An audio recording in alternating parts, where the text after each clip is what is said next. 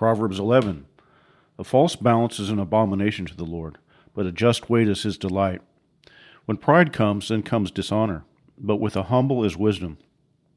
The integrity of the upright is a guide to them, but the crookedness of the treacherous will destroy them. Riches do not profit in the day of wrath, but righteousness delivers from death. The righteousness of the blameless will smooth his way, but the wicked will fall by his own wickedness.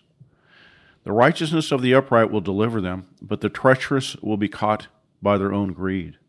When a wicked man dies, his expectation will perish, and the hope of strong men perishes. The righteous is delivered from trouble, but the wicked takes his place.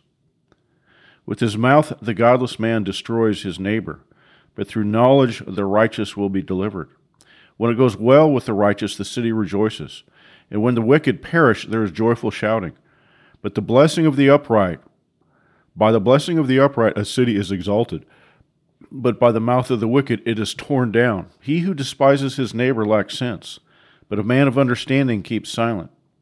He who goes about as a talebearer reveals secrets, but he who is trustworthy conceals a matter. Where there is no guidance, the people fall, but in abundance of counselors there is victory. He who is guarantor for a stranger will surely suffer for it, but he who hates being a guarantor is secure. A gracious woman attains honor, and ruthless men attain riches.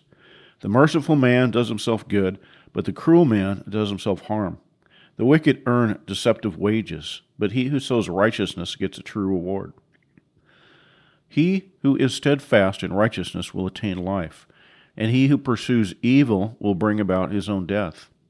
The perverse in heart are an abomination to the Lord, but the blameless in their walk are his delight. Assuredly, the evil man will not go unpunished, but the descendant of the righteous will be delivered.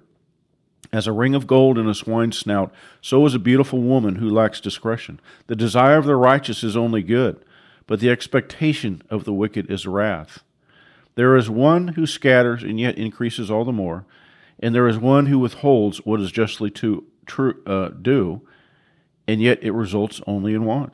The generous man will be prosperous, and he who waters will himself be watered.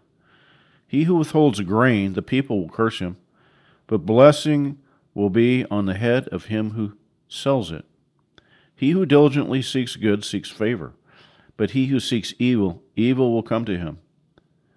He who trusts his riches will fall, but the righteous will flourish like a green leaf. He who troubles his own house will inherit wind, and the foolish will be servant to the wise hearted. The fruit of the righteous is a tree of life, and he who is wise wins souls. If the righteous will be rewarded in the earth, how much more the wicked and the sinner?